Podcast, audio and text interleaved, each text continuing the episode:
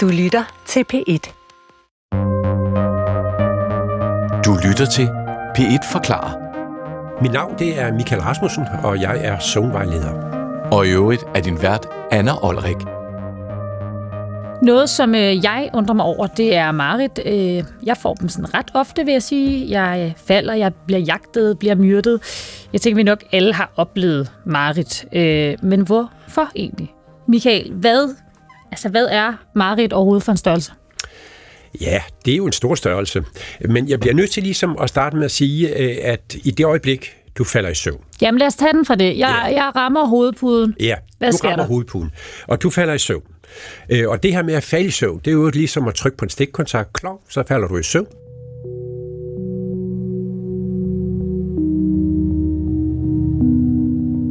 Det handler rigtig meget om, øh, om du er klar til at sove, om du har for meget gang i neuronerne, om du har været vågen x antal timer, og din døgnrytme tillader dig til at falde i søvn. Du kan jo ikke styre søvn, men din vilje, den skal udfolde sig naturligt. Men i det øjeblik, du falder i søvn, øh, så ryger du meget hurtigt øh, ned i, allerførst i en, i en tilstand øh, mellem øh, vågenhed og søvn, det vi kalder stat 1 søvn, og så i løbet af en små 20 minutter går du ned i den dybe søvn. Det er det, man kalder non-REM-søvn. Man inddeler søvnen i to dele, to bevidsthedstilstande. En, der her N, eller non-REM-søvn, og en del af søvn, det her REM-søvn. Og REM, det står for Rapid Eye Movement Søvn. Og det, det er fase 2, eller hvad? Ja, altså 1, 2 og 3, det er det, vi kalder non-REM-søvn. Ja. Øh, Og det, det er typisk, du, når du først falder i søvn, øh, så går du igennem de her stadier, og efter cirka 20 Og vi minutter... starter der, hvor man sådan lige spjætter lidt, ikke? Ja, du er vi lidt fase i et. etteren der, ikke også? Øh, Og øh, det er måske også lige der, man oplever en lille fald. Øh, man kan opleve et lille spjæt eller noget, ikke også? Så Det er sådan en mellemstadie mellem vågenhed og søvn, hvor stadie 2 søvn, det kalder man, det er en søvn. Nu er søvn indtruffet, øh, muskel øh, er slapper af, stofgifteprocesser, kropstemperatur osv., og så starter der altså en masse genopbygningsprocesser.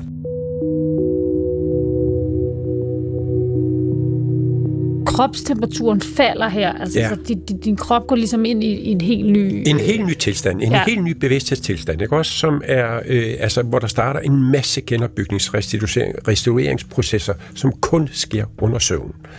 Øh, og langt hen ad vejen har disse forskellige stadier hver deres øh, opfyldningsbehov, kan man sige, ikke også, hvor, hvor den dybe søvn, som altid vil være i den første del af søvnen, det her den fysiske restitution sker. Vi ved, at immunforsvaret øh, får en offline boost af dimensioner, øh, hjernen bliver vasket ren, øh, du frigiver væksthormoner, øh, og hvad kan man sige, hjernens elektriske aktivitet er helt ned mellem 0 og 4 hertz svingninger i sekundet. Der bliver virkelig knaldbrikker her.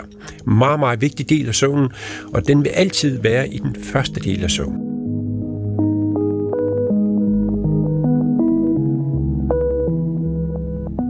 Vi gennemgår sådan søvnstadier af cirka 90 minutter. I slutningen af det sidste søvnstadie, der kommer du ind i den del af øh, søvn, som her Rapid Eye Movement hvor hjernens elektriske aktivitet går fra meget, meget lav amplitude til, at vi kan se, at hjernen kommer op i en lige så høj aktivitet som den vågne hjerne, nogle gange højere. Øh, det er også derfor, man kalder det paradoxzonen, eller den øh, sovende hjerne i en vågen.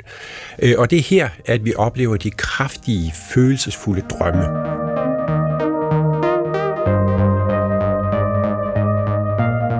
Så det er her, vi, bare, det er her, vi begynder at drømme. Det er her, vi begynder at drømme, ja. præcis. Øh, Og, og remsøvn, den udvikler sig i løbet af de forskellige stadier til at fylde mere og mere og mere. Den dybe søvn bliver mindre og mindre. Det er kun de første to eller tre søvnstadier, vi oplever dyb søvn. Øh, Og de sidste søvnstadier af natten består af meget af det, der her stadie 2 søvn, øh, og meget af det, der her rapid eye movement søvn. Og i øh, drømmesøvn, det er her, der er nogle kraftige følelser. Altså det, der er interessant ved drømmesøvn, det er, at den er signifikant anderledes end øh, de andre stadier. Altså ikke nok med, øh, at hjernens elektriske aktivitet går op, øh, men dine muskler lammes, øh, og øh, hvad skal man sige, den logiske del af hjernen, øh, den er jo selvfølgelig ikke aktiv. Du får ikke sansinput til hjernen, så hjernen har frit løb. Det vil sige, øh, at jeg kan sammensætte tingene på nye måder. Øh, Associationerne kører på fuld knald derinde. langt hen ad vejen mener man, at det her hjerne bearbejder dagens indtryk. Det her hjerne laver terapi, laver nye netværk, lurer ud i nogle andre ting. Og det er altså her, de kraftige øh, drømme øh, er til stede. Men, og, så, så man ligger ligesom larmet med en hjerne, der bare kører på fuld, fuld skrue, den logiske sans er helt nede, men elektriciteten, altså hvad er det så, der, der sker i hjernen? Hvad er det, der kører der ud af? Altså det, det der sker, det er, altså hvis vi sådan skal kigge og sammenligne med den vågne bevidsthed, så, så er hjernen i en eller anden form for hallucinatorisk tilstand. Du hallucinerer, øh, og der kører en filmisk sekvens øh, på fuld knald derinde, samtidig med, øh, at vi kan se øjnene øh, hvad her det, bevæger sig ind under øjenlågen, ikke også? Og man mener faktisk, det er den, det, du oplever i drømmene også.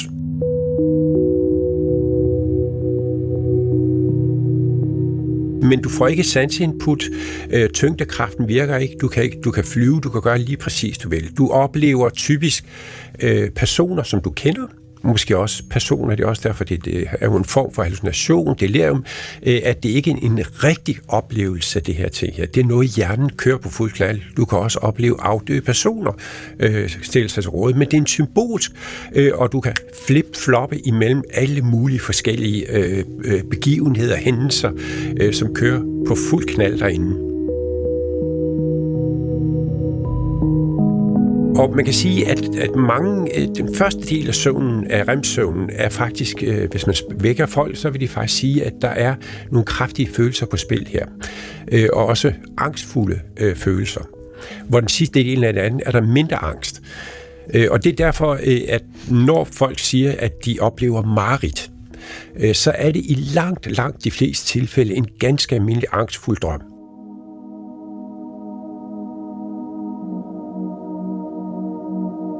Det, der karakteriserer et mareridt, det er, at du vågner meget, meget, øh, altså med, med, med, med åndedrættet op og køre, pulsen kører stærkt, øh, og det er en redsel, angstfuld oplevelse, du har en gennemlevelse af det. Det gode ved det, det er, at man dør aldrig i en drøm, øh, men, men det er en meget, meget ubehagelig oplevelse. Og det er altså meget få mennesker, der oplever mareridt, men man forveksler ofte mareridt med almindelige angstfulde drømme. Så, ja, så når man typisk siger, at jeg har haft mareridt i nat, så har man i virkeligheden haft en ængstelig drøm. Ja. Og, og hvad er forskellen rent? Altså, fordi jeg kan forstå, så vågner man fra den ene, den anden vågner man ikke fra, men, men hvor i... Altså, hvad er det, der, der er anderledes i hjernen eller i søvnfasen? Ja, men det er altså, et meget godt billede på, hvor, hvor man kan sige, at det er et mareridt. Det er øh, folk, som har haft har et traume, altså for eksempel PTSD øh, hvor du gennemlever det her traume, som har været et meget ubehageligt følelsesmæssigt ting, jeg har oplevet. Det kan være en ulykke, det kan være soldater, der fortæller, de, hvad det nu kan være, som har været meget ubehageligt. Øh, og der kan man sige, at hvis vi har den hypotese, at hjernen bearbejder, den laver altså terapi, så den forholder sig til de her ting her. Den prøver på at få styr på det, give mening. Altså, det er jo også derfor, at vi hører kunstnere og videnskabsfolk, de kan jo vågne efter en drøm og have, oh, nu har jeg styr på det, jeg ved lige præcis. Fordi hjernen får lov til at sammensætte de her ting på nye måder, som uden øh, viljeskontrol eller noget som helst. Hvor et marit, for eksempel som PTSD, det er, øh, at jeg gennemlever i drømmen. Altså, hvor hjernen prøver på at komme ud og bearbejde den her hændelse her. Men det, jeg bliver fanget i det, og så vækker, så vågner jeg, øh, med den her meget, meget ubehagelige oplevelse her.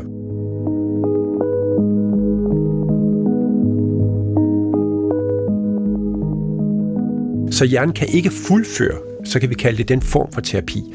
Øh, og det er derfor, mener nogle forskere, øh, at marit kan, altså hvis man oplever det ofte, at det er forbundet med noget, der er traumatisk, altså hvor hjernen er fanget i det her traume og kan ikke komme ud af det. Men når det er så sagt, så er det vigtigt for mig at sige, at langt, langt de fleste, øh, der, der, der er nogen, der aldrig oplever mareridt igennem deres liv, men, men de fleste af os vil opleve det et par gange, altså hvor man virkelig vågner øh, meget, meget ubehageligt at opleve de her ting her. Men langt de fleste er ganske almindelige angstfulde drømme.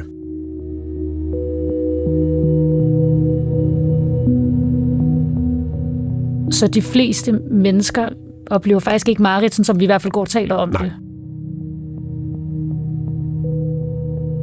Men de her ængstelige drømme så, Hvorfor er det, at... Øh, altså, fordi, okay, så har vi Marit, der ligesom er, hvor vi vågner af det. Men de ængstelige drømme, hvorfor er det, de finder sted i så høj grad i den her del af søvnen? Altså, man mener, øh, at altså, det er også igen en form for forstyrrelse, ikke? også øh, i REM-søvn, når man oplever det her. Man kalder det nightmare disorder. Altså, det er simpelthen et, et arousal-system i hjernen, som vækker dig, som ikke kan komme ud af det her.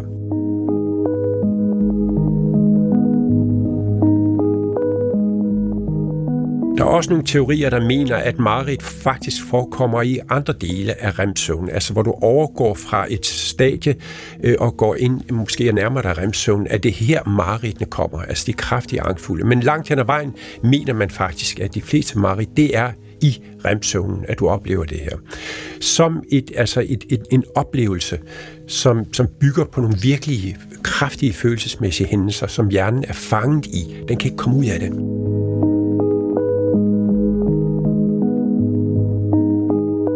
Jeg, jeg tænker sådan, men funktionen er at hjælpe dem med at komme over. Det ser man så meget nogle gange rent faktisk fungerer, altså at folk får løst nogle ja. øh, psykiske problemer ja. ved at have mareridt øh, gentagende? Ja, altså man kan sige, der er jo folk, der kommer ud, øh, kan opleve mareridt hister her, ikke også? Men, men, men det er stadigvæk set, i, altså i den hypotese, det er, at hjernen prøver på hele tiden at bearbejde de her ting, og sætte ind øh, og normalisere det, sådan at det ikke fylder for meget. Øh, så, så det er en form for bearbejdelse.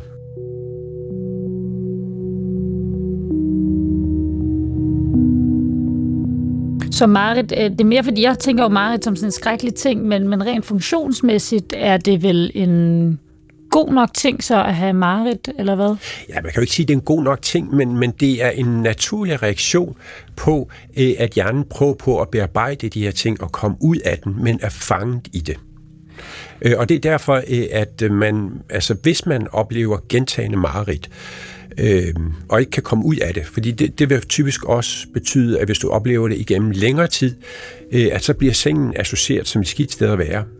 Øh, og så kan det her øh, maritslignende, så kan det faktisk gå over til at blive insomni, altså søvnbesvær, søvnløshed, fordi sengen bliver associeret som et skidt sted at være, fordi jeg gang på gang oplever de her meget ubehagelige ting. Øh, og så har vi altså noget, der skal behandles.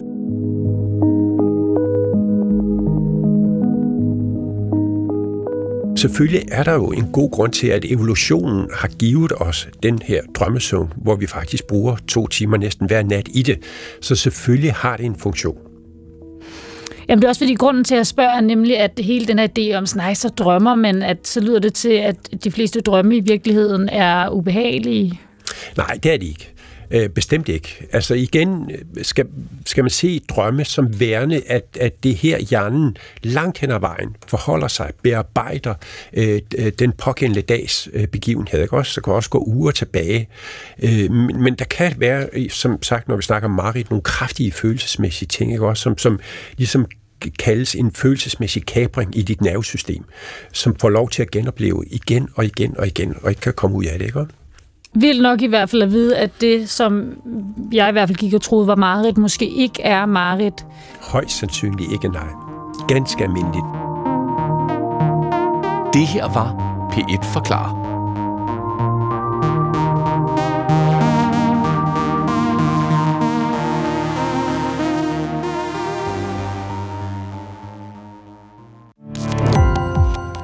Gå på opdagelse i alle DR's podcast og radioprogrammer. I appen DR Lyd.